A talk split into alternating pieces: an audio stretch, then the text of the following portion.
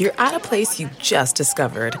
And being an American Express Platinum card member with global dining access by Resy helped you score tickets to quite the dining experience. Oh, okay, chef. You're looking at something you've never seen before, much less tasted. After your first bite, you say nothing because you're speechless. That's the powerful backing of American Express. See how to elevate your dining experiences at americanexpress.com slash with Amex. Terms apply. Angie's list is now Angi, and we've heard a lot of theories about why. I thought it was an eco move. Fewer words, less paper. No, it was so you could say it faster. No, uh, it's to be more iconic. Must be a tech thing. But those aren't quite right. It's because now you can compare upfront prices, book a service instantly, and even get your project handled from start to finish. Sounds easy. It is, and it makes us so much more than just a list. Get started at Angi.com. That's A N G I, or download the app today. Welcome to the Nerdist Podcast number 757. Fun Comfortable Tour continues this coming weekend. Uh, that would be the 13th and 14th of November. I'll be in Kansas City, Missouri, and Phoenix on the 14th. So, Kansas City Friday, Phoenix the 14th, with April Richardson. We'll be coming and doing uh, Fun Comfortable Goodness then, and uh, then a couple, handful of dates in January, and then the special tapes kind of excited to be done with that material because I'm already writing material for the next special and the next tour. So uh, I'm excited. Things are fun, you guys. Things are just fun. Also fun from the Nerdist Community Corkboard. This is from, which is events at nerdist.com. Here's from a listener who didn't write their name. On Sunday, November 22nd, between 1.30 and 5, the 19th annual Bowlathon, oh, I like it, will be held in the Pottery Studio at the Creative Arts Workshop 80 Audubon Street in New Haven to support the work of the Community Soup Kitchen. Local artisans have generously donated handmade bowls, which can be acquired for a modest donation. Mugs and other items will be helpful. Hot soup will be served. Celebrate the change of the seasons while helping New Haven's hungry. Also, Nerdist listeners should consider volunteering a day in a local soup kitchen, and um, they're saying they promise that it will change you. I'm 100% positive that that is the case, because uh, when you contribute to other people, uh, you feel good you were rewarded because you were contributing to other people outside of yourself. Uh, this is a very positive thing. It says New Haven. I think it's Connecticut. It doesn't say, but uh, if you live in a New Haven, just look it up. Uh, I, I, guess Audubon Street would be the other giveaway. There's an Audubon Street in your New Haven. Good for you. Uh, next one, DJ Walker writes. Chris is always inspiring us to get out there and create something. True. Uh, I mean, I try. I don't know if I'm inspiring you, but I certainly talk about it a lot. Uh, I figured since I just turned 51, all right, DJ, I might be uh, might be time to finally fulfill a lifelong goal and self-publish a book. Good for you, man. Uh, my first effort is the very accurately titled A Short Book of Poems. You can find it on Amazon, Barnes and Noble, and Word Smash. You know, I said good for you, man. I don't know if DJ is a dude or a lady. DJ could be DJ Tanner, huh? Good for you, 51 year old dude or lady. It is never too late to start pursuing your thing. I'm very proud of you. Um, this episode of the podcast is Stephen Moyer, who you may know from True Blood, but also he is now in a show called The Bastard Executioner. It's Tuesdays at 10 p.m. on FX. Uh, that's Kurt Sutter's new show. And uh, yeah, Stephen Moyer was awesome. I mean, I, I, guess it's probably silly for me to tell you that he was awesome when you were about to listen to this podcast and you were going to find that out for yourself. So, on the one hand, I retract it, but I don't retract it on the other hand because it's still true. Here's Nerdist Podcast number 757 with Stephen Moyer. Now entering Nerdist.com.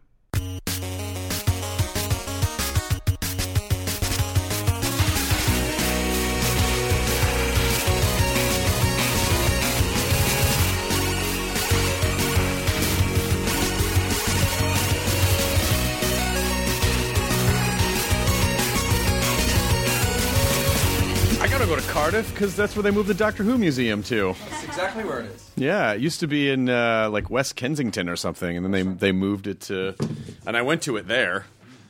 Uh, and then they, uh, it was really amazing because they, I don't know, they gave me a private tour of it, which I thought would be rad. Until I got into the TARDIS control room, which was clearly an event designed for fifty people, and she still had to stand there and, and go it, will anyone here save us from this threat? Like, eh, because other people are supposed to come in and reach in and move all the TARDIS, so I had to walk around by my. It was so sad.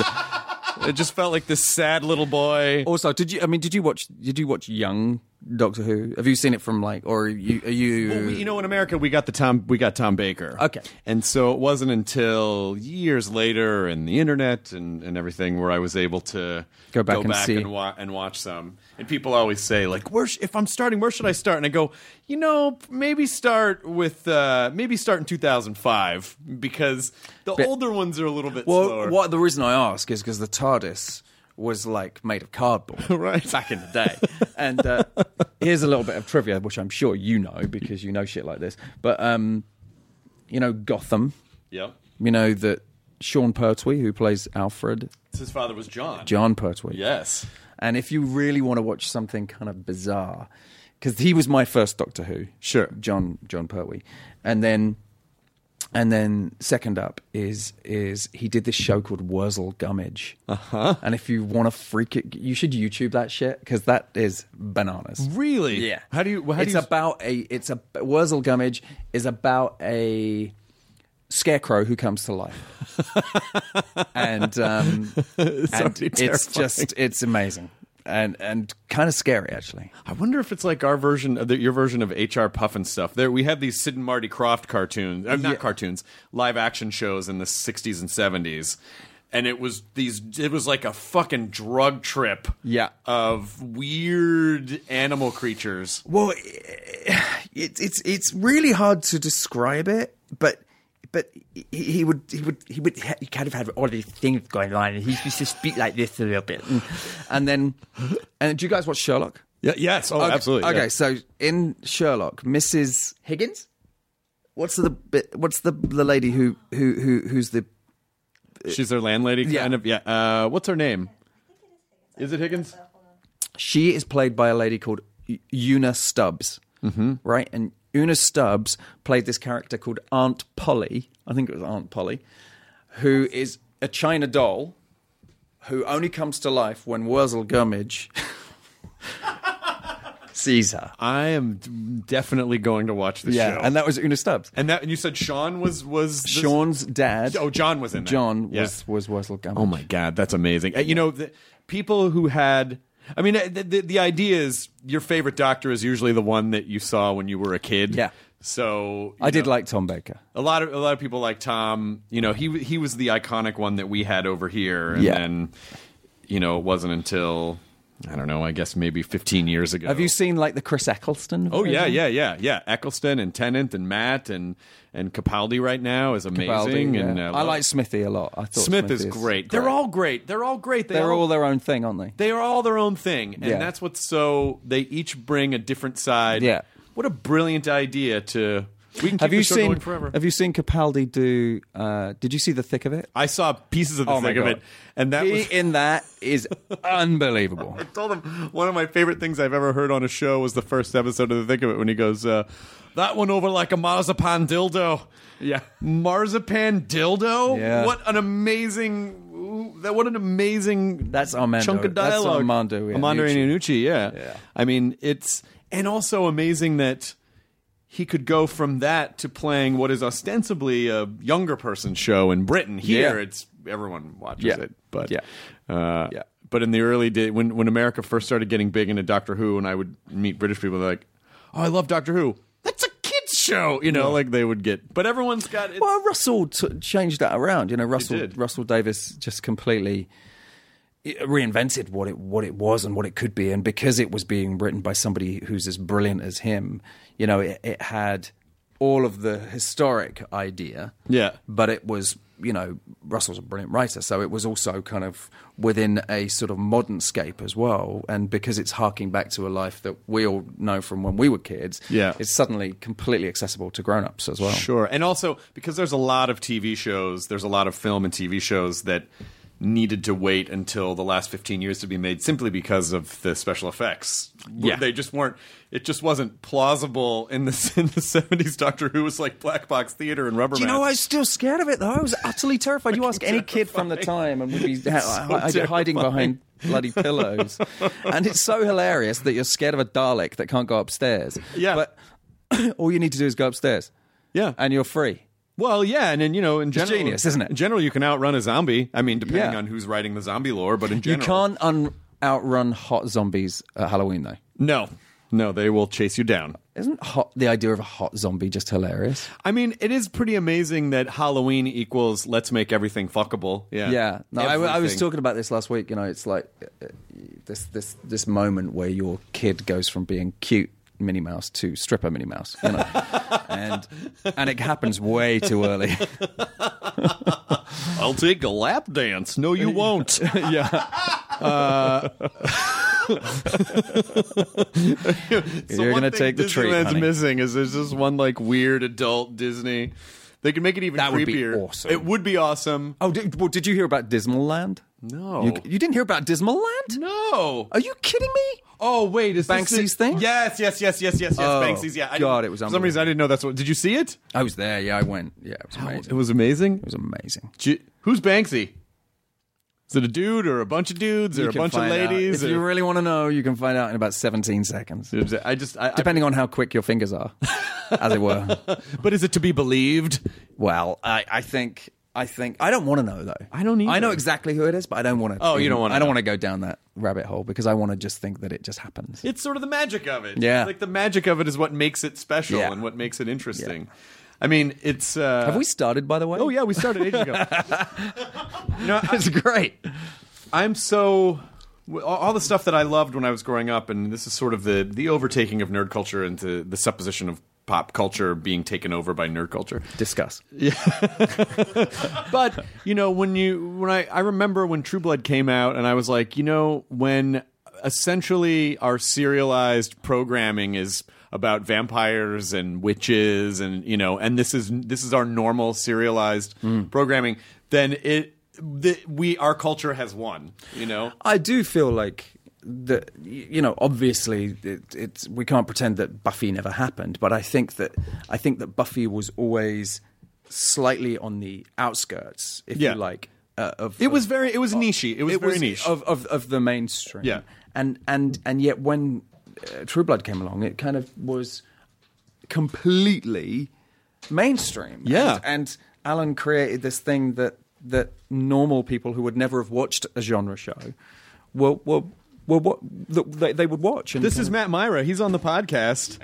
Hey, Matt. You know, Matt, we just started a little bit early. Matt actually got here exactly on Uh, time. Matt's on time. Matt Mira, we, we, we don't have to talk about it too much. This guy just got back from his honeymoon. I did. Matt, yeah, it was congratulations. lovely. You owe me. Thank You got a wedding ring I on. have You got a ring and everything. I have a ring. You got a ring. He's You don't have a ring. Mine's Yeah. coming next year. That's right. Yep. Yeah, that's right. It happens. It does happen. But I, we were just talking. I was talking about True Blood, and one of my one of the things that always made me feel like complete eh, like oh this is comic-con was getting into the elevators at the hilton bayfront and seeing wall-to-wall true blood uh th- those those Those uh, huge overlays and I love that that one of Anna where the bite was the was the button to press. Do you yes remember that? yes It- the, the the bite on her neck was the button to press to, to get the elevator to go up. so wonderful There was some really cool stuff. You know that show. I loved that show because it was so. It, I, I feel like that show went through so many different journeys.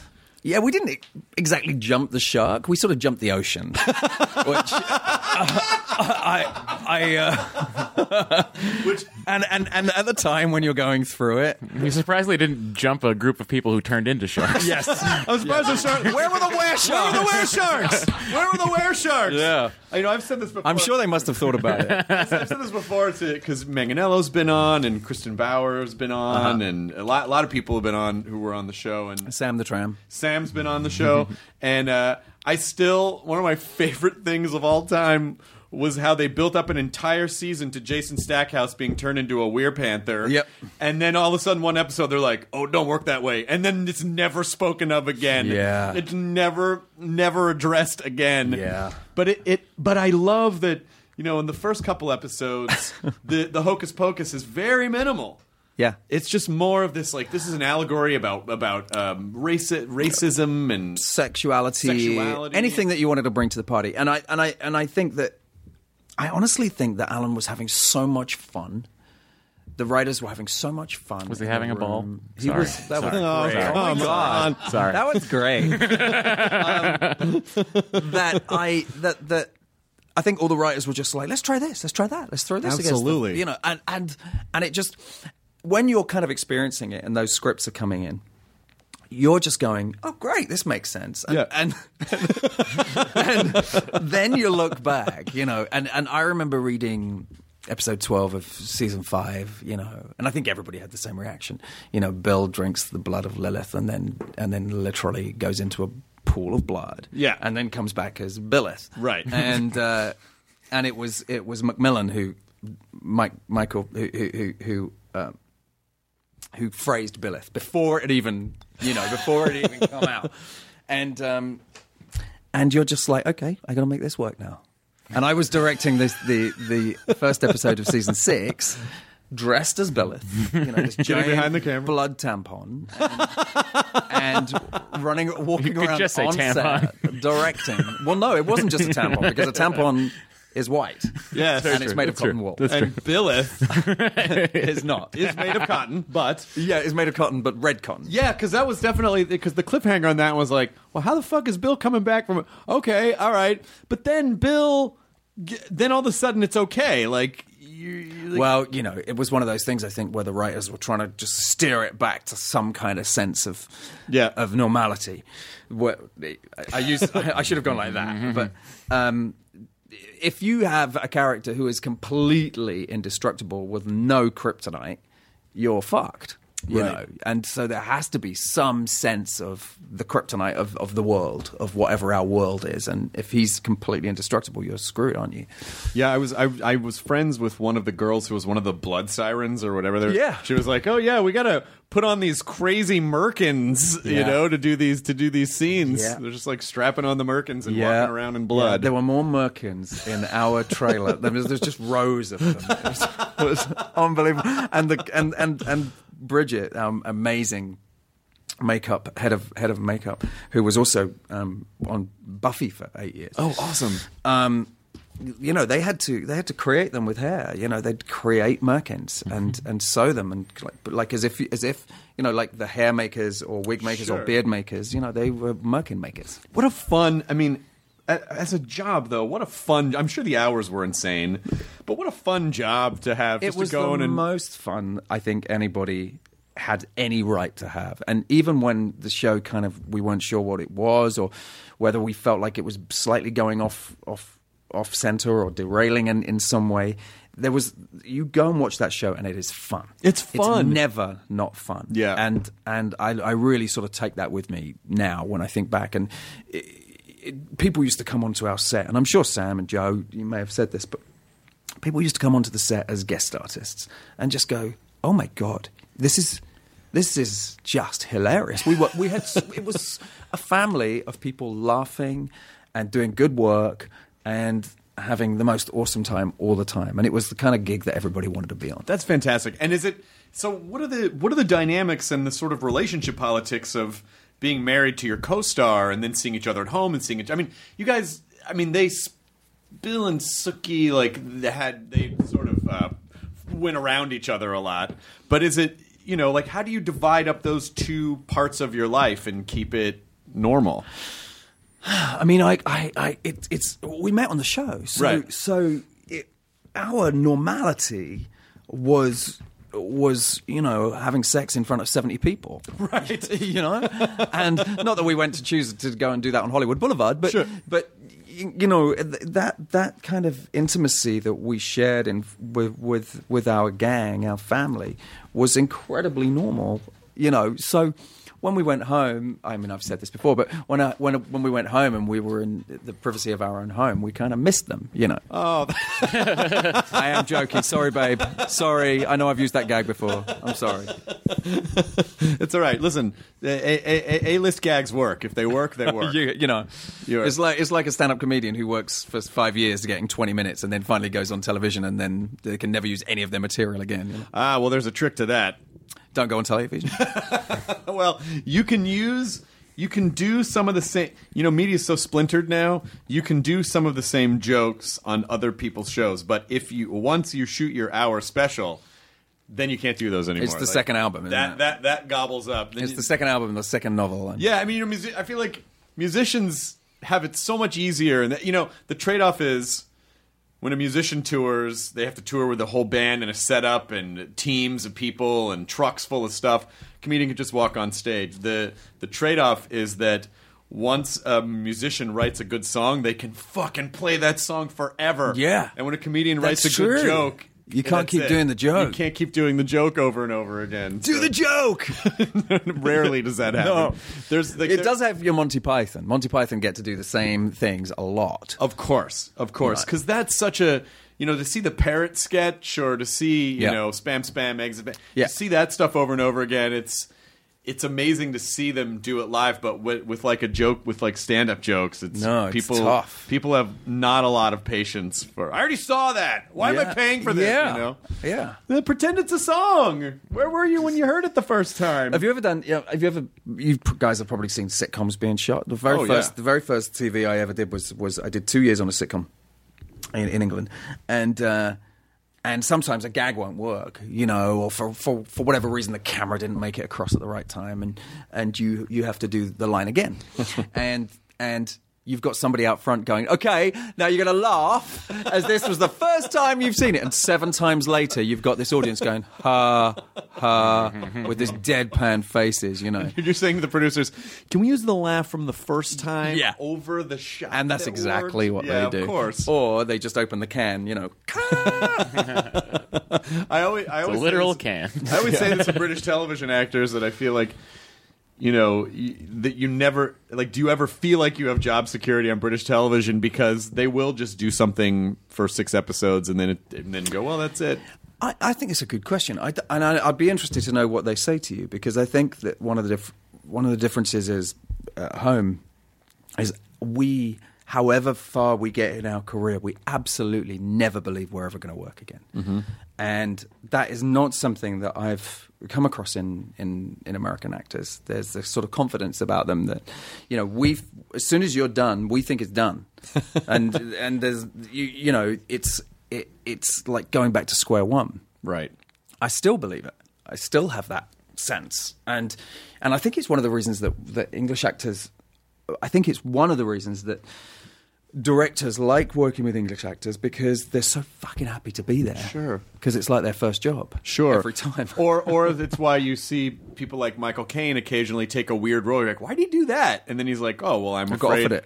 Yeah, yeah, I got offered it. I mean, I got, I, got, I might get offered work. What if I don't get offered work anymore? Yeah, Mark, Michael Parkinson famously said to Michael Caine, "You know, there's the there's, the- there's the good films, then there's the bad films, and then there's the swarm, which is heinous." And he said, "My wife wanted a swimming pool that year." there you go. And there you go. What do I mean? That's the answer. I think American performers feel that too. I just think that we're more full of shit. I don't know. I feel like there's more of. you sounded a- like Ron Burgundy then. stay classy. I think it's. I think it is a false. You know, I don't know. I think there is a little bit of a, a false, You mean false bravado, have a bit of unearned confidence? What are you talking about? I mean, some of the time, maybe. I don't know. What are we talking about here? I don't know. All I know is we're great. Yeah, I know everything's perfect here all You the think time. we're great, right? Yeah, we're all the time. It's great all the time, right? Actually, I don't care whether you think we're great. Yeah, I just Yeah, we are doesn't it great. doesn't I mean, matter, we you are. know I don't care that you think I'm great, right? Yeah, yeah. Did you hear that I said I You didn't have care? no sense that I'm right, not right, great, right, right? right? You don't care? Did, we, did, did you care? Did I don't care? yeah, it is. We're all terrified all the time. I mean, it's always, you know, you, I think you just don't. Maybe you're better at hiding it than we are. I don't know. I think we're maybe we're good at distracting ourselves, or I don't. I'm not 100 percent sure. All, all I know is that It's great. Since we, we started with about two people in the room, and about every seven minutes, somebody else comes in. well, that, that, that'll be the comedy of this is that one at a time. Like pretty soon, there's going to be 30 people in Yeah, here, it'd be like the, the sketch of getting into the, the mini the mini clubman and then you and I will have to make love in front of them again. I mean, there were only two people here the last time, but you know that's why it's so interesting to see, uh, and why you know your career has been so interesting because jumping to a show like Bastard Executioner, which is much more. I mean, that's that's much more intense. Yes. I mean, True Blood had its intensity, of Yeah, course. yeah. But this is a very this is a very intense, you know, and I would say loosely based on the Welsh Rebellion. Would you say? Yeah, yeah. th- th- There's, there's.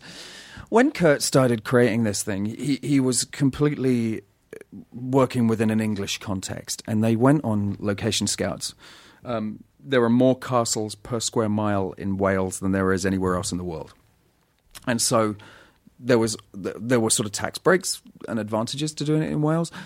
They Kurt and Paris Barclay were, were touring around Wales, looking at all these castles, and then which made Kurt then go away and start looking up the history.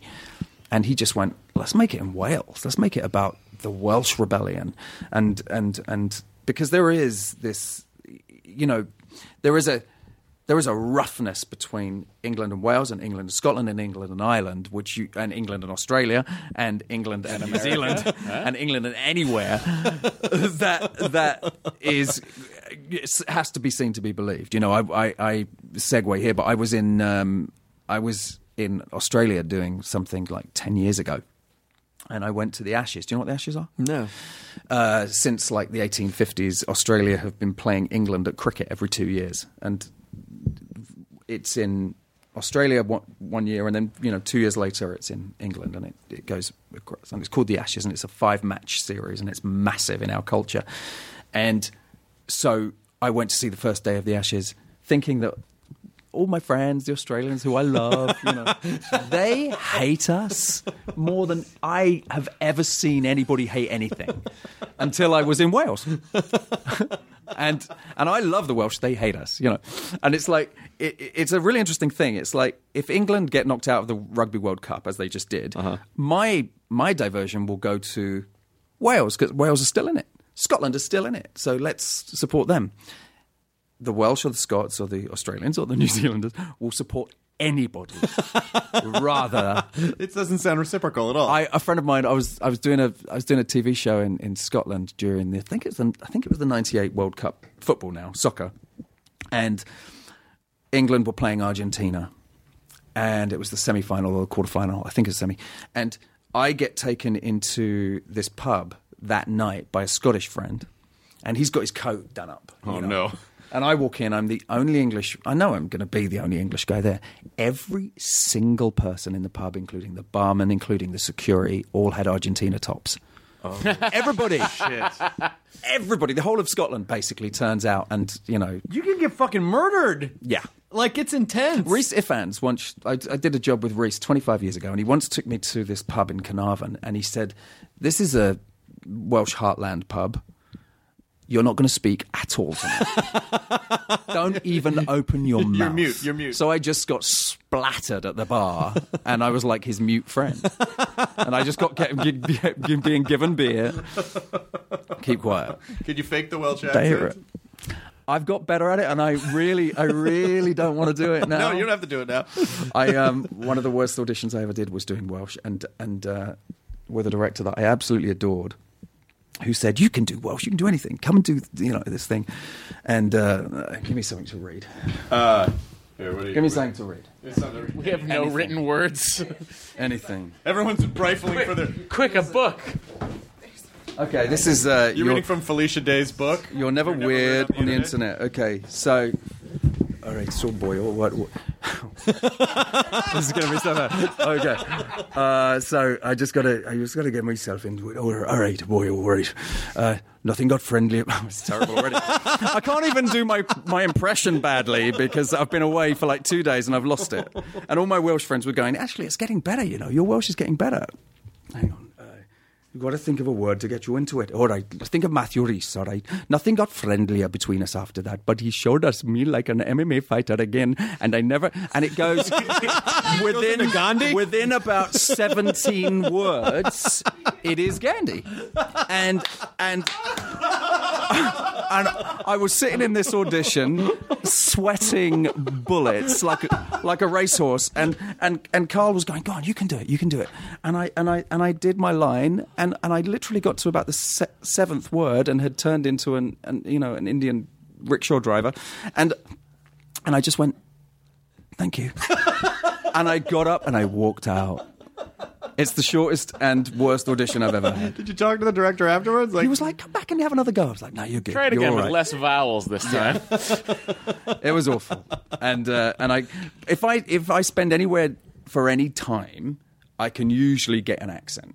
The wo- the hardest one is Geordie, Newcastle, and um, I was working this doing this gig in in Newcastle, and uh, and I'd said to this guy Gavin Kitchen, who is a wonderful, lovely, lovely actor, and I said to him, "How can I get the Geordie accent? It's really, really tough, and it's notoriously the toughest in in the English dialect."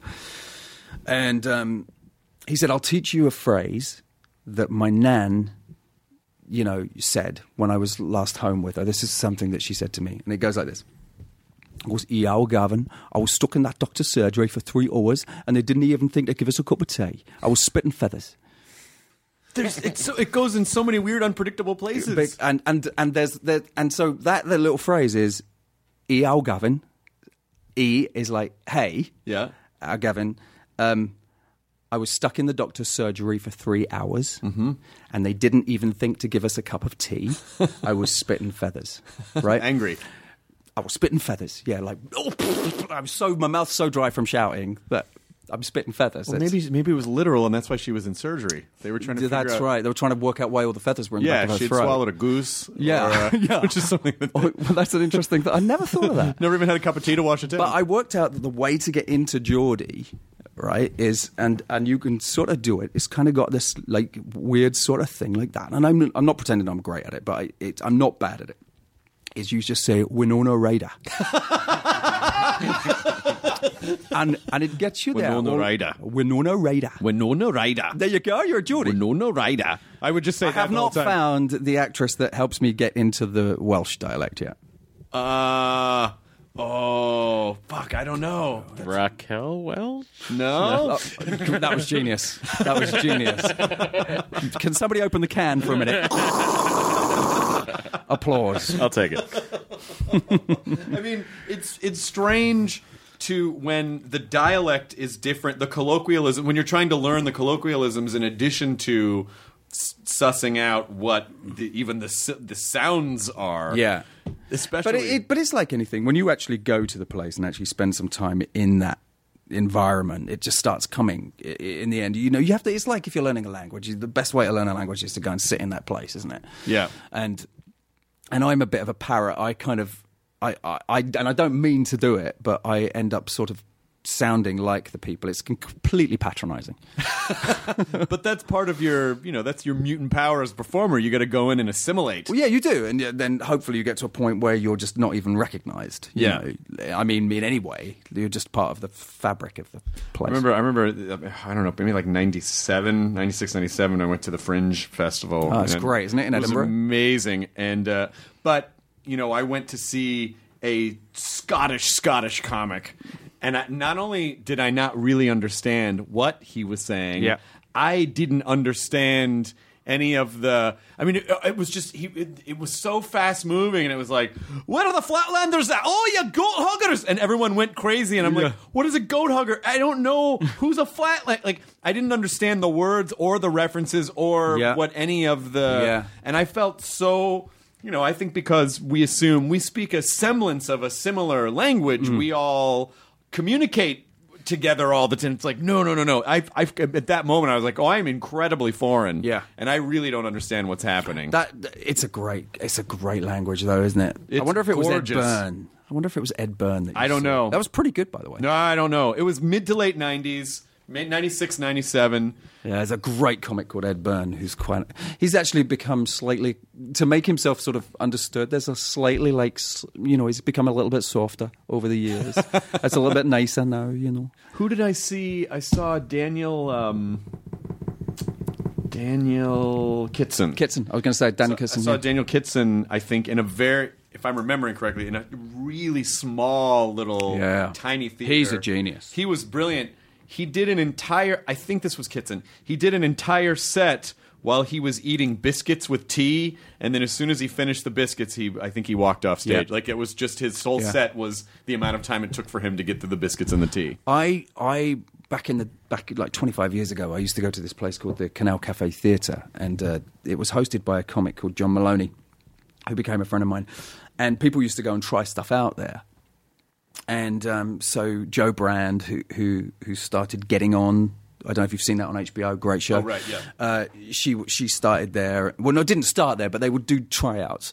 And I saw Eddie Izzard there before Eddie had become his thing, and he was just a sort of he was a kind of normal stand up at one point. There wasn't that kind of surrealistic thing, but because we were in this uh, club where anything flew, that was with like sixty people in the audience. I, I, I, I think it was Eddie came on with like a with a fire extinguisher, or he saw a fire extinguisher, and he just read the instructions on the fire extinguisher, and it is one of the pieces of genius that you you know that one one sort of associates with him, where one idea of of one instruction on the on the thing sort of started a whole twenty minutes of. I wonder if that means that if you went to so you know, and it just and it just flew, and and seeing that genesis of him becoming who he was, Yeah. was just extraordinary because he didn't start that way. But and finding- people would people would come to that club and fail, but it was a really warm crowd, so they'd kind of come come back the following week and try something else. And because of the the sixty people who wanted it to work, it, it sort of would become where everybody's like generously kind of lifting them. Well, up it's all that you know. It all it all depends on the deal that you make with the audience. If the audience Yeah. understands the deal, if they understand this is an experimental place, they're going to be cooler about Yeah. trying stuff. If you go to a regular club and people are having to buy two drink minimums, Yeah. and they're you know they expect they expect solid written jokes, or they don't. Yeah. They get very. It's, it's sort of like. You know, they're, they're customers at a department store, and you better have the thing they're looking for. or Yeah. You're going to fucking hear about it. Yeah.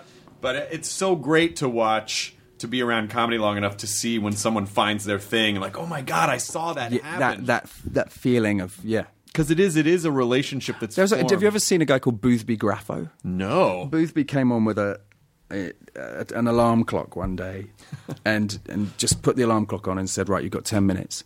And he said, "You know, the inside of a, an alarm clock." He'd, and he'd never done this before. It was just like he talked about the inner workings of the alarm clock, and as soon as the alarm went off, he walked off, and it was oh, brilliant. That's fantastic. It was so funny and and just brilliantly inventive, and yeah, I love that. I, I, I'm I'm so in awe of that.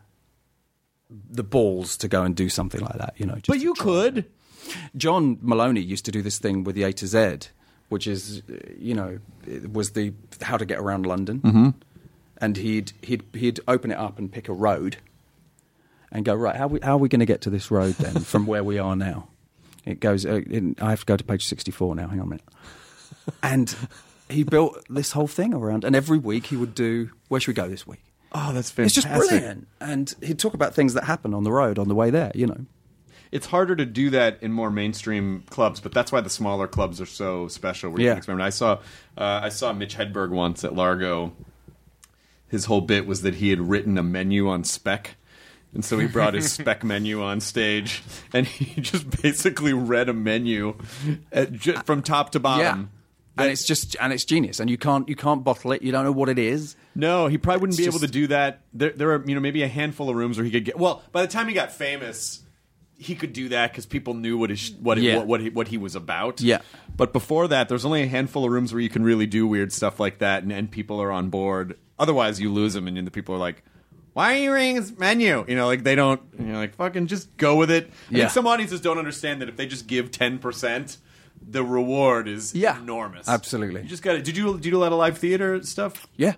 And what did is- I do it or did I go to it? No, do you go? Do you do a lot of theater currently? I I I had about eighteen years off, and uh, and I did some a couple of years ago, and I'm planning to do some again. What's your favorite part about it? What's your favorite part about doing live theater? None of it.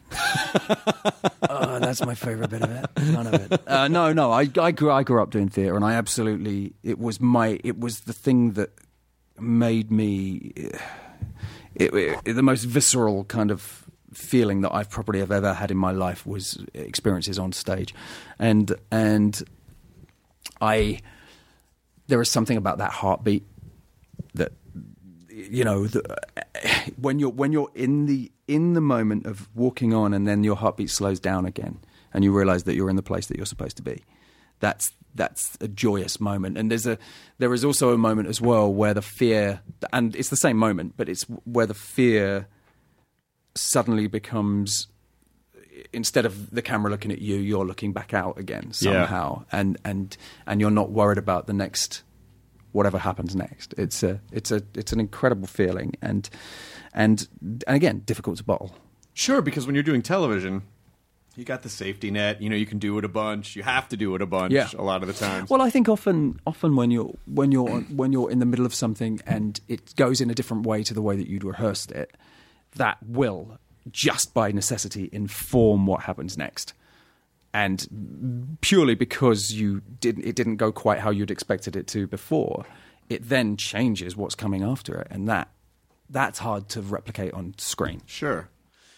I am trying to figure out, going back to the earlier accent talk, if so, your English, your wife is from New Zealand. She was born in Canada and went to New Zealand when she was four. Once four, so what accent do your kids have? Um, we don't let them speak, really. it's so much easier. They just pretend to be dad at a Welsh just, bar. You just pretend to be dad yeah. at a Welsh bar. Yeah. Don't speak. we speak Say in for a few other accents. Um, they, in, in fact, at the moment, there's a lot of uh, there's a lot of English at the moment Okay. because we've just spent six months, you know, in between England and Wales. Uh, and there, there's occasionally, you know, little bits of Kiwi come in. Just ekes in just a little. Yeah, you know, it, it's it's it, it, it's going to be odd for them because they are you know they're they're American. Yeah. They're our anchor babies, you know. They're, they're- they're- the only reason we had them was so that we could stay here in your beautiful country. Aren't they twins? They are. Yeah. So We got one each. You got one each. Yeah. You got you. You're totally covered. Totally covered. I mean, it is. I'm sure that they will be influenced by whatever their peer group is. yeah. No, I mean it's it's Plus that weird twin language. That- yeah. no yeah. one else can understand it. But that Yeah. doesn't. That's just more of like a ah, ah. like there's it's just it's mostly nonverbal. those those videos of those of, of those kids doing that, those twins doing that, is like something from like some Stephen King novel, isn't Yeah. it? it is creepy. It's- I guess it does make sense, but it still is creepy. There's there's just they don't even talk. Our, our guys. I mean, they obviously talk to us, but they don't talk to each other. They don't need to. There is a there is a sense of just knowing, But it's interesting though when you. I mean, when you they have purr at twins each of other the- like raptors. like raptors. yeah, not stegosauruses. you got you got to be the alpha. yeah, Uh, but it's uh, but it's uh, it's I'm I'm curious what the experience for twins of the same gender are versus when the gen- when it's two when it's the when they're different. You know, when there's a, when there's a gender line between them. Well, when they're different, they just have they have rings, and then they activate. Higher. one of my favorite one of my favorite things and, Form of and, water. and and is is you know one of our kids is, is dark and the other one's blonde and uh, and one of my and they do not look like look alike at all and one of you know when they were like in the pram in the stroller you know people going oh my god they're beautiful and Anna going thank you and uh, are they twins and, and she'd go yeah are they identical and, and she'd go "Mm, no, no, they're not identical. But but they're born at the same time, right? Yep, yep. Um, so they're not identical. And and I would go, well, there's always the penis and vagina issue.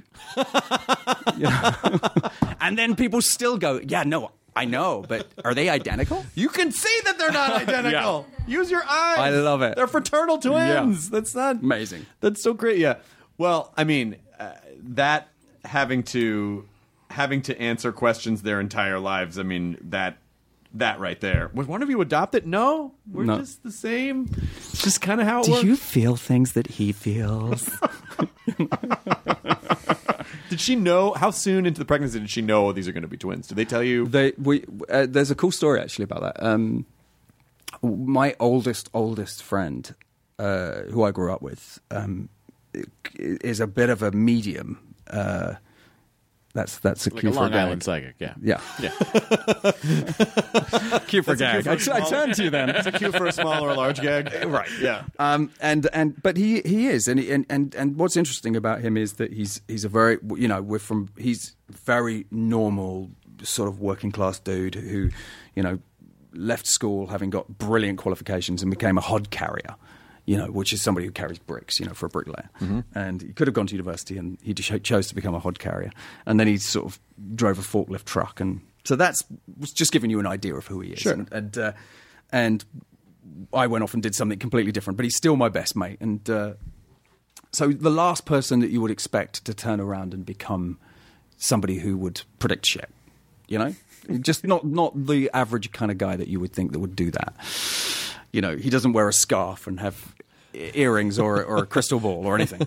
And uh, but over the years, I've sort of just come to rely on him at certain points. And um, we, the day that um, we'd found out we were pregnant, he, I'd Anna, who didn't believe it at all to begin with about Alan, um, we woke up in the morning and she said, uh, she said, "I'm surprised you haven't heard from Alan," and because we hadn't told a soul, and and I said, actually, I think he's texted. Hang on, because when I'd woken up, I'd seen that he'd texted. I hadn't looked at it, and I got the phone open and I, I looked at it, and uh, he said, I don't know if this is going to help you, Smoothie. He calls me Smoothie. I don't know if this is going to help you, Smoothie, but um, I had a dream about you and Anna on a beach with a little boy and girl running towards you. Uh, take it easy. See you at the football, you know. and, uh, and I swear to God. And, and we kind of went, oh. And, uh, you know, cut to about two hours later, um, her OBGYN calls up and says that I need to talk to you because there's the blood pressure ratio kind of thing is really, really high. I'd like you to come back in again. We went back in again. He said, There's another one in there. and Anna said, Yeah, I know. And he said, Do you want to know what they were? Because she was about five or six weeks or something. He said, Do you want to know what they are? And she said, We know. And uh, so he did. He sort of did the, you know, the, the thing with the ultrasound. He said it's a boy and a girl, and she said, "Yeah, we know." Oh, that's crazy. Yeah, and, and I and I swear to God, it's it's a it's a it's a really odd thing because I I grew up totally non non believer, just like live for the now, Right. And uh, and he was the one who sort of changed all that. That's crazy. And- That's a show too. A bricklaying medium. A guy. Yeah. Who, a guy who has that accent. He kills everybody, and then he like, and then he puts a brick wall up. up. He can wall them up. It's fantastic. Oh my god, you just reminded me of a. Ah, I don't. I. I just read an article this morning. There was an article at the top of Reddit today about this guy named H. H. Holmes, who was one of the most prolific. I, I, that's that sounds like a compliment, but he's one of the most prolific serial killers of the 19th century. Right. and he basically built this murder hotel Wow. where people he bought this drugstore he worked at a drugstore and he bought it and it was this building in chicago and he had rigged up different rooms with different methods for killing guests it was a hostel and so people would come in there was one room that had a gas line in it there were these other and it was relatively innovative there were other rooms where people would could get hanged or cut and he would Innovative. he would basically Hello, I'd like room four, please. I'd like to hang. I think Can I you're have a more of hanging today? No, I think you're more of a crushed by bricks. uh, and and he would uh, he would skin the bodies and sell the skeletons to science. And he killed so many people. It was just like, oh yeah, there was a time when things were just not traceable because he didn't get Yeah, caught for yeah. a really long time. Yeah. but Have it- you guys seen Sicario? No, how is it? There's a there's a there's that that that moment happens in Sicario. You liked it. You liked it. Yeah, It's pretty good. It's pretty right. good. What are you watching? What else are you watching? Uh, Narcos. Mm-hmm. Um, Bloodline. Yep. Um, um, what else? We I really like Getting On on HBO. yeah. I've already mentioned it. I think it's hilarious, and uh, I'm looking forward to that because the third season's about to come up. Um, we've been away, so a lot of the things that are on American TV at the moment, uh, you can't get, in, you know, British TV. Um, what else have we been watching? Um, well, I'm really jet lagged, so we watched Straight Outta Compton at about three o'clock this morning. Oh, morning. nice. Yeah, three o'clock this morning. That was that was my. When did you get back? Got back on Sunday night. Oh, so you're still. Oh, We're in that kind of waking up at two o'clock, going, "Hi, how you doing?" Want to go for a run? Yeah. because we're up. I'm gonna be exhausted at 4 p.m. Yeah. and espresso seems like a really great idea. and, oh, you know, It helps for a little bit. yeah. Yeah. The travel. So, are you going back? or Are you here? For No, I'm a here now. Here now. Finished. Oh, Show's good. done. Yeah. Good, good, good. You're done. Do you Yeah. go So part two, you know, I can come back tomorrow. I can come back. I can come back every day. every single day. Yeah. You ever think maybe like uh, you just want to do like a simple comedy with no elaborate costumes and no murders and no. You know, it's becoming more and more attractive the more I think about it. uh, but you know, the the chance. It, we had an an incredible time in Wales. It's it, it, the whole family were together. I took the dogs to to Wales as well, and and we had this little cottage in a beautiful little village, and it was completely idyllic. So, if if we're lucky enough to get a pickup, I'll be very happy to go back there again. Oh, that's cool. What do you guys do in your off time? Is it you're just focusing on the kids, or do you go on road trips, or what do you what do you Um, like to do? We've we've got a little house in the country, which is which is my sort of dream place, and Anna's actually. But um, we've got a production company, as you probably know. Yeah. So we're developing um, a whole bunch of stuff. We've got we've got films, TV dramas, um, documentary. Uh, we've got you know so we've got some really interesting stuff that's kind of all bubbling around. I've got something with Denis O'Hare, who's you guys probably know. He was Yeah. Russell Edgington, and he's in American Horror Story playing Elizabeth Taylor as we speak, and. Um, and he's written a script that I'm going to be directing next year, which is a film. And um, That sounds cool. yeah, so there's there's there's a whole bunch of kind of bits and pieces. Isn't it great that we we're sort of in this period where you don't just have to be a performer. That you can you can be a producer, you can be a writer, you can direct, you can do a million different things. I feel like I feel like it's easier here than it is. I think it's easier now than it was, but at, at home in England, you they everybody really you, they really like to pigeonhole you. And I do think it's changing, you know. So if you're an actor, you're an actor. If you if you decide to write something or you decide to direct something, it's all like, oh, uh, uh, who does she think she is, you know? and and and now it's becoming more and more sort of acceptable. to- spitting to- up feathers. yeah, I'm spitting feathers. Um, and I remember being in, in, in France doing ADR on a, on a film that I'd done. And uh, one of the people in the film had told, you know, the, the, the guys in the studio that I was, that I'd started out in musicals. And they said, oh, we should record an album. Let's make an album. And and I said, "What?" Let's let's get some musicians. We make an album, and they were totally serious. And what I love about that idea in in sort of French culture is that if you're an artist, whether it be a painter or whether it be a comedian or whether it be a singer, because you're an artist, it, the word artist means you can do anything. Sure. and it's totally acceptable. What would your album be if you were going to record an album? Um, bricked up corpses. you could tell the story of each person in song, like a song cycle. That'd be amazing, Right? Like those old song poems. Oh, it's perfect. Just be like the new Sweeney Todd. It'd be great. Yeah. It's perfect. Yeah. Yeah, if, if you get a chance, H. H. Holmes. It's a fascinating. I'm gonna look it up. It's so fascinating because he was like, "How the fuck did he get away with this for so long?" He was like, "All these people are Yeah. just disappearing, and no one." They couldn't make the DNA evidence stick. No, they couldn't. Uh, it was during the Chicago World's Fair, so people were coming and going all along. Oh, oh, I've heard about There's that that. amazing book, The Devil in the White City. Yes. about- If you haven't read that, dude, go get that book right now. I got tons of time. I'm going to go read that book. Let's all read it now on, on radio. Page one. Welsh accent. yes.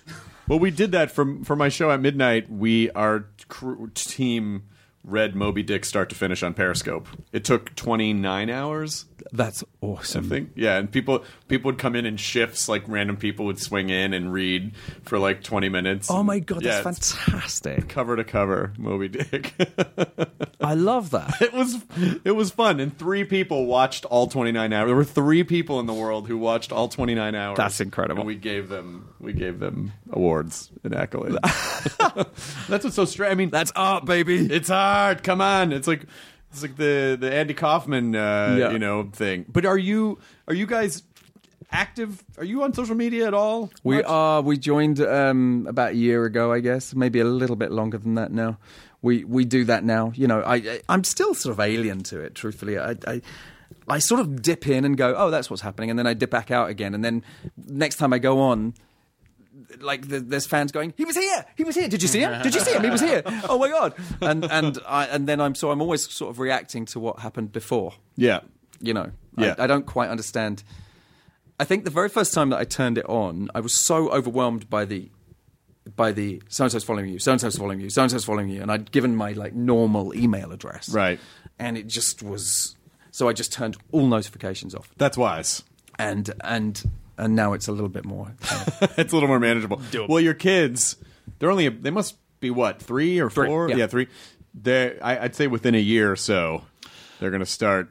oh, I- they're all over it, and my I've got older kids as well, and you know we're surrounded by it. I I, I love it, but I I, I think uh, my problem is that I'm a total addict. So I'm playing this game called 2048 at the moment that has is just completely taken my life over. Is that So- like threes? Yes. Mm-hmm.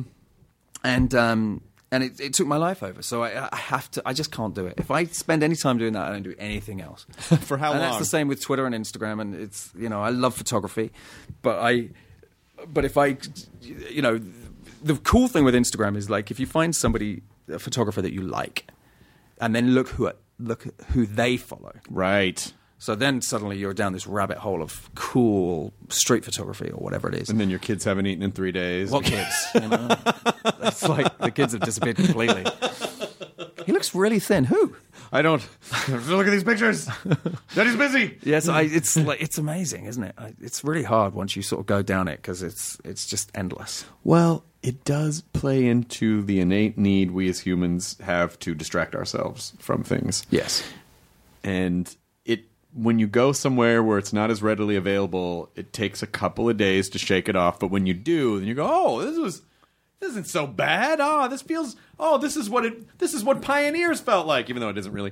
This is what pioneers. Look, felt I just walked to the store. Yeah, oh. and I didn't photograph it. Right, exactly. It's like I feel like Scott of the Antarctic. our version. Of, our version of pioneers is like I went to Whole Foods Yeah. and I bought tomatoes. and I didn't take a photograph of one tomato. no, know you'd have to grow your own food and contend with weather and invaders, but uh, Well, I think not like as a at pioneer, you're the invader. you are the invader. Yeah, in a way, you are. You are, a little social conscience there for you. you are the parasite. Just want you to know this Take ain't that. our country. Take that, America. but uh, but then you immediately get back, and then you're just su- you just get sucked right back in immediately. It's just Yeah, it's scroll, scroll, scroll, scroll, scroll. Yeah. it's so bad. Don't ever. A friend of mine's got a really great idea for an app, which is it's called Doctor No Doctor. you take a picture of if like if you get a scratch or if you hurt yourself, you take a picture of it and you put it up, and then you, you ask it's doctor or no doctor, and people come back and you know it's like literally swipe left for doctor, swipe right for no doctor, and after about an hour, you work out whether you need to go to the doctor or not. By the way, if you feel dizzy in died that in that hour. yeah. doctor. Yeah, the app hasn't told me what to do. exactly. Uh, I think there is. I think there are apps where you can chat with a doctor and send them pictures. I'm sure of, there of stuff. Have you seen Sit or Squat? No. Sit or Squat's great. It's it's it's an app of every single toilet in America, so that when you're when you're in a you know like you're going on a, on a, on a freeway and you're Yeah. dying to go to the toilet, you're going to sit or squat, and, and, and it, it works like a like a Google map, and it will tell you every single toilet's rated, and there's a picture of each toilet. There's a So Google there's dumps. a photograph of the toilet and how dirty it is, and it's rated on, on the filth factor, which is why it's called sit or squat. That is fantastic. Genius, right? What if they could take the picture on a bad day? Yeah. Uh, what if they yeah, after the guy, you know, hasn't filled in his thing on the side of the door saying I was here. he hasn't he hasn't done his check, so it just looks like a car crash, and uh, and maybe you don't know, you don't know what. Yeah. What if the quality control on Sit or Squat is? Uh, that's a Now good gotta- idea. Now I got to download that as soon as I'm done talking this. I got to download. I do not like. I'm not a good public restroomer. I'm not a good public restroomer. Can you not do it at home? Do you have to do it at home? I well The sitting aspect of it? Yes, yes, and my fiance preferably is not. Your imaginary fiance. Shut up, she's real. She's just in Canada, okay? uh, she preferably is not in the. As a matter of fact, oh man, we were in a hotel last week, and uh, nature had a plan. Yeah. that I was had to deal with. You had your own little chaos theory. nature nature finds a way nature finds a way uh, nature was about to find a way and i was tr- no, so nonchalantly like we we're gonna go to breakfast. I was like, "Oh, you, you know, you go down. I'm gonna catch Yeah. up." And, and then I just saw the, uh, I just saw the realization wash across her face, which she thought was really funny. And then it was like, "Oh, are you gonna poop?" Like, stop it! Don't say that to me. Just go, please. Don't turn this into a thing, please. Yeah. Yeah, it was uh, very embarrassing. Yeah. very embarrassing. But you have to get over that when you're married, I assume, because you, you know, especially when you have kids pooping. No, all over I you. think I think there's certain, you know, I, I famously you get asked such stupid questions when you've just had babies, and and you know, so what By they the- like changing a diaper, you know, and and Really and Sometimes. I say things that are that are slightly inappropriate just to course. get the get the conversation sort of You changed. have to. And I went, I love poo. It's all good, and so you know. Whenever, whenever one of our kids needs a, a diaper change, Anna is always, "You love poo." It says in People magazine, so you can change the. I was fucking being thing. sarcastic. Yeah. I, that meant you love poo. no, you love poo. But I think there's certain aspects of, of relationships that, that you know that that stay apart. I think that's good. Yeah. I think that's good. I have a friend who's born. I don't make her change my diapers. If, if it's what I'm saying. you need to change your own diaper. Yeah. Any grown man needs to change his own diaper. That's how it is. Mom, mom. I call my mom in England to get her to fly over and do it. I've seen those. There was a really weird fetish show on. It was a. It was like a real sex when HBO. I don't know if they're still doing those, but Sure, you do. I don't know. I don't know. We always watched real sex, thinking like, "Oh yeah," and then you're like, "Oh, real sex is not. A, I don't want to see that." Because it was basically always just like hippies in the woods trying to make each other have orgasms through telepathy, and you're like, "All right, well, that's German not- swingers. Yeah, but uh, yeah, there was one, and it was this old German woman had found this German guy in his mid forties to basically it was infantilism, like uh, to. Dre- he basically pretended to be a baby, Yep. and she took care of this old Yep. German woman. Yep. And I, but what they never explained, which I think was the most important question, was how the fuck did these people find each other? Because this was in the '90s, so it wasn't like there Yeah. wasn't just an internet that they could go find each other. There's on. a lot of notice ad. boards. Yeah. outside retirement homes. and she would change his diapers and he would cry and she would Yeah. and there was something so That's kind of like my marriage. you just lie there and cry until she sorts it out. Yeah. All right, I'll okay. It's the last time. Stevie. It's the last Come time. on. Come on now. What are we doing? what are we what have we said? I don't know. but what are you uh, what is your favorite part about being a dad? What do you what do you what do you look forward to the most with your kids? Um, I don't know. They're they're so funny. There's, it's there's nothing funnier than your own kids. It's not funny. It may not be funny to anyone else, but there's just so those these beautiful moments where they do something that is new to them, new to you. You know, it's it's it's it's it's finding I don't know elements of what of yourself from when you were young, I suppose. Right. That they re represent and and show you again and just that kind of joy in life and and and Hope for the future, so on so yeah, and seeing flowers for the first time and that kind of thing is just it's it's extraordinary. And you know, I you, you every time and and I'm sure that you know those of you who've got kids will know this, but every every time you say, "Oh, I love that age," you know, the next one's just as great. And my 15 year old played a lick for me on, on the on the guitar the other day that, that that blew my mind because it was it was Lightning Hopkins who who I adore and who he now loves because I sort of played it to him and and he played Stool Pigeon Blues for me and I was because it's hard, man, it's hard. I couldn't play it. And he and he played it and he learnt it because he knows that I love it. Oh, that's awesome. Unbelievable, right? And you and you kind of it, it takes you back a bit. It takes you aback because there's there's elements in it that you never expected, and it's, I think it's the surprises that. I made you. Yeah, you're That's what Hitler's parents felt too. Surprises. Just all surprise. He was a huge Lightning Hopkins fan. a little known fact. But he would just paint bad paintings of Lightning Hopkins. Yeah. Got kicked out of art school. Yeah. Whole thing. My favorite thing about the whole uh, "Would you kill baby Hitler" thing that New York Times was it New York Times Magazine? Was that who it was? A couple weeks ago, New York. I think it was New York Times. Let's say it's New York Times Magazine. They posted a poll on Twitter: Would you kill baby Hitler? Would you, if you had the opportunity, would you go back and kill baby Hitler? It was huge. It trended for days. but you wouldn't know it was Baby Hitler, would you? Well, if you if you knew with your knowledge, say I think that the, sup- th- you're supposing that you know who Baby Hitler is, you can go back in time. You have the opportunity. And one person had the most perfect answer where they just said. Uh, I would kidnap him and raise him in a loving environment. Like, why was, why was murdering? Like, uh, maybe we just change his environment and Yeah. show him a different life. And why do we have to fucking murder him?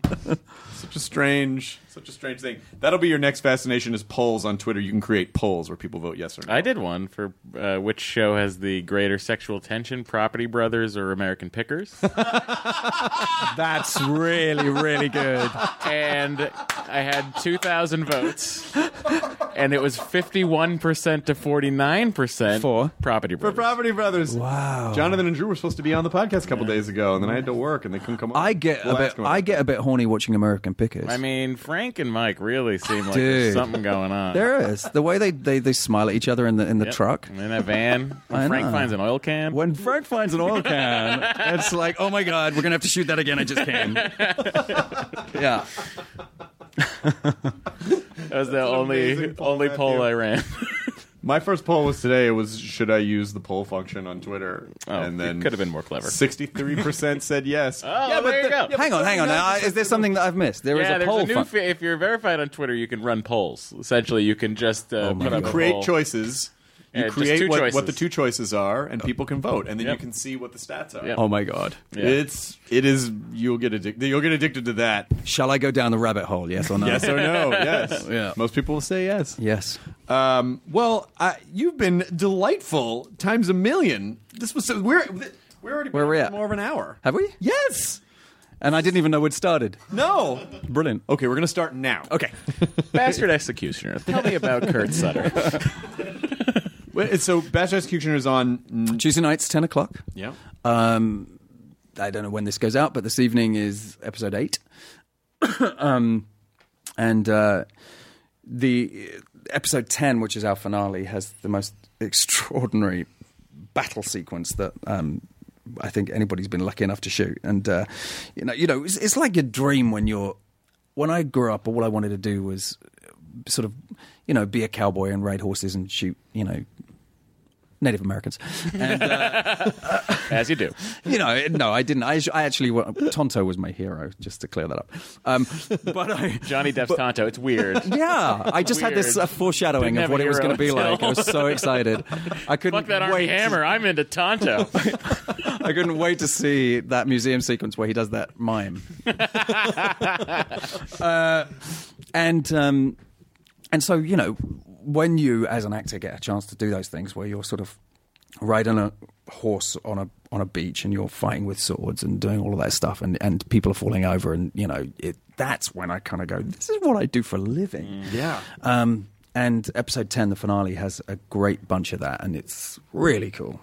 It is so incredible to see where television has gone. Yeah. To the to the, the depths at which I mean it's. I mean, film. even every, even every week's a movie. even just to to you know just it, just to be boring and technical for a little minute even to the st- the, the stage of we had drone uh, a drone on that shoot and um, well, that's not period correct. I'm sorry. That's how they won the. wa- That's how, they, that's how they won. that's how the Welsh won the revolution yeah, yeah. yeah. Um, they so that we were shooting on this section of sand where there was some like a sort of natural lake. And so the drone goes up and over the lake and there's thousands and thousands of pounds worth of equipment and it's hovering above the lake literally a, a foot off of the lake. And there's this sequence which i won't spoil but there's the sequence with horses and a charge and you know a battle. And suddenly this this thing swoops up and starts flying towards the horses. And these are stunt horses and and, and then just flies above them and the camera sort of turns upside down and you're like you couldn't do that you couldn't do that on a 150 million Scorsese shoot with No. 10 years ago so there's these kind of things that you can you can do now which are just sort of constantly breaking what what it is that we do and love and it's amazing to watch Well, as a as a director too, it's an exciting time because of the technological advancements, but also at the same time, you know, I almost feel like sometimes more choices isn't always better. That is true, but if you look at something like Breaking Bad, where where they kind of they had these small cameras for the first time. We were shooting on film on True Blood, so we shot on film for the for, for the whole time up until the last season, and and so you're you're you're still carrying around, you know, 400 feet of film when you're doing when you're doing handheld, which obviously for for the camera operator means that he's slightly encumbered by it. Whereas now, you know, we were using this thing called the Red Dragon. You'll probably know what a Red camera is. The Red Dragon is like 65k. Jeez. So, so the amount of image that is in one thousandth of a frame is more than is in you know a, a, one piece of film. So you can do stuff that is extraordinary, and it's this big. And so on Breaking Bad, they were doing things that had never been done before, like shoot, running, running, and going between, you know, shooting th- from weird angles just because they can hold the camera up and do it. So, yes, you don't need that stuff to tell a great story, but you can. Sometimes it can it can move the drama along in a way that is, you know, fascinating and something that we've never seen before. And I love the idea of that. That's it. So, and what, have you made the official announcement to what the thing is that you're directing next, next year? Um, I mean, it's out there a little bit. Um, I don't want to spoil it too much, but it's it's about an event that happened in in Denis's life uh, about five years ago, and and Denis and I were working on a number of ideas and projects, and he's he's a wonderful writer, and and but truthfully, I wanted to work with him. I knew that I wanted to direct him in my first feature. I was directing him in season five of True Blood, just watching him, and he's he's miraculous, and you know he brings everybody's game up in whatever job he's doing. He kind of brings the level up to a sort of different strata, and um, and this event happened in his life, and we were working on something else, and he told me the story of this event, and I kind of went, I think that's the film. And six weeks later, he sent me a script, and it was on my doorstep, and we've been working on it ever since. He's such a spectacular actor too. That guy just there's no he really does everything. He really does every type of role. There's no one No. thing that Well, I mean, does. American Horror Story is a great example of what have, of Denis's range. You know, he, he at the moment he's playing Elizabeth Taylor, Right. and and just jumps in, you know, feet first, and you know, I, I love him. He's amazing. That's fantastic. Well, it's really good to see you. And, uh, you know, not one time did I awkwardly ask you to summon up Bill Compton's accent, which I was, you know, it was hard not to repeat it running around the house. Okay. Like, it's so hard not to do it. Yeah, and and and it's it's I love I love the southern accent and the sort of layers within it. And I, uh, there's there's one story that I'll tell that, that the very very first time we were down in in Louisiana, and I and I I hadn't I'd, I'd got it. I'd, we'd shot the pilot before we did the exteriors for the pilot, and um, before it got picked up. And then we all went down to Louisiana to shoot the shoot, shoot them, and I'd I'd already done some work on it and what I wanted it to sound like. And Anna and I uh, and a couple of the other actors were having lunch at the, at the Hilton in Shreveport, and and I was sitting sort of watching these guys behind the counter, the food counter. Where we were the only people in there. And then this bus turned up. And we saw this bus turn up in the driveway of the Hilton, and like 50 people come out. And this is mime, so it's not going to play very well on podcast. but, but, but basically, this, this guy's like looking at this magazine really slowly, licking his finger. And he does the slowest double take I've ever seen. He, he sort of senses something going on over there. And he looks over he sees 50 people getting off the bus. He turns back to the page and then goes, and the speed with which it happened, which was uh, 30 seconds, was was so amazing. And then and that's where you realize that this kind of there's no hurry. No. So so what it means is that when you're doing an accent like that, you can just luxuriate in the joy of every word, you know. draw and it out. And it's it's kind of incredible to sort of have that. Yeah, the Brits are good at the Southern accents. Mm. A lot of a lot of the Brits come over and they uh, they they tackle the Southern accent beautifully. I feel like there are other. I'm, I'm sensing that it's going to go that that they don't they don't do some of the other ones very well. No, no, they're just you know. It's I think in as much as the American ear can only hear so much. You know, you know, with the regionalism. in- Yes. you you know what's what. I think most Americans hear, you know, Irish, Scottish, and then this generalized English accent, which is Yeah. probably closest to like a London accent. Yeah, or a, that's true. Or That's or, true. or or or a Pashy kind of a. Yeah. Mm, "Oh, yes, I'm evil. You Can know? you tell the difference, though? I mean, I'm really interested to know. Can you t- t- tell the difference between somebody who you know who speaks very well like that, and then somebody who talks like that? Totally. you can because Yes. some people can't. Yeah, Some right. people don't hear it. Right. and you know the difference, and that's like obviously a very extreme version of, of like You just got to show them a Guy Ritchie movie and like here Yeah. are the various Yes. flavors Yes. of what you're going to see here. Yeah, but when you start getting really granular in terms of you know you can probably hear oh a person from this part of London sounds a bit different than a person from And it really is like Pygmalion. and like, I think like we wouldn't be My able to Fair Lady. that. You can literally do it road by road. Yeah. And a, and a friend of mine was saying the other day that they can't. That they, uh, a Hispanic friend who can't watch Narcos because all the accents are wrong. oh of course Yeah, because they're wrong. It's a Colombian playing a Mexican guy. oh wow Yeah, and they, and, and they, it just doesn't sound right. It's it's wrong. oh wow yeah, Yeah. that would drive Plus, me but, they'd probably be speaking Spanish. Well, they are. What? Yeah. You just showed yourself up.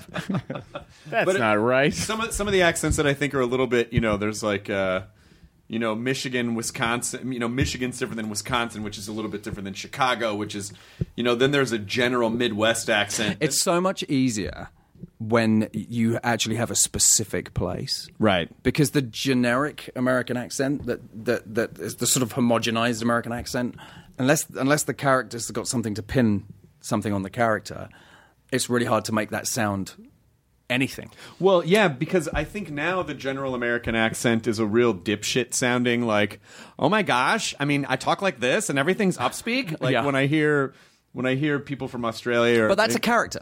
So, Yes. so I, so that's something to to to to, to hang your thing on because Right. immediately I can just start doing that, you know. and we're ordering Chilean sea bass, and and and so Don't get any on your yoga pants. yeah, an arugula. yeah, it's the best. Arugula always it helps me get you there. out. It totally just cleans Yeah. you out. It is the best. It flushes my pipes. Do you want some juice? We'll get some juice. We'll go on a juice. We'll get on a juice. My lawyer's a juice. What? No. I'm sorry? no. Oh. No, a Jew. Not diff, different type of You wanna get cleanse. some Jews, right? Different type of cleanse. Why do those jokes always crack you up? I know you're a Jew. That's just very funny. All right, good. We did it. Thank you. Thank you so much. Excellent. Enjoy your burrito, everyone. Stephen Moyer Open the can. or Stephen Moyer. Did they say Moyer in French? No, never heard that. Okay, all right. I'm backing away slowly. Yeah. Seems I've done the equivalent of drifting into an Indian accent. backing away. I thank you. Now leaving Nerdist.com. Enjoy your burrito. One, two, three, four. Those are numbers. But you already knew that. If you want to know what number you're going to pay each month for your car, use Kelley Blue Book My Wallet on Auto Trader. They're really good at numbers. Auto Trader.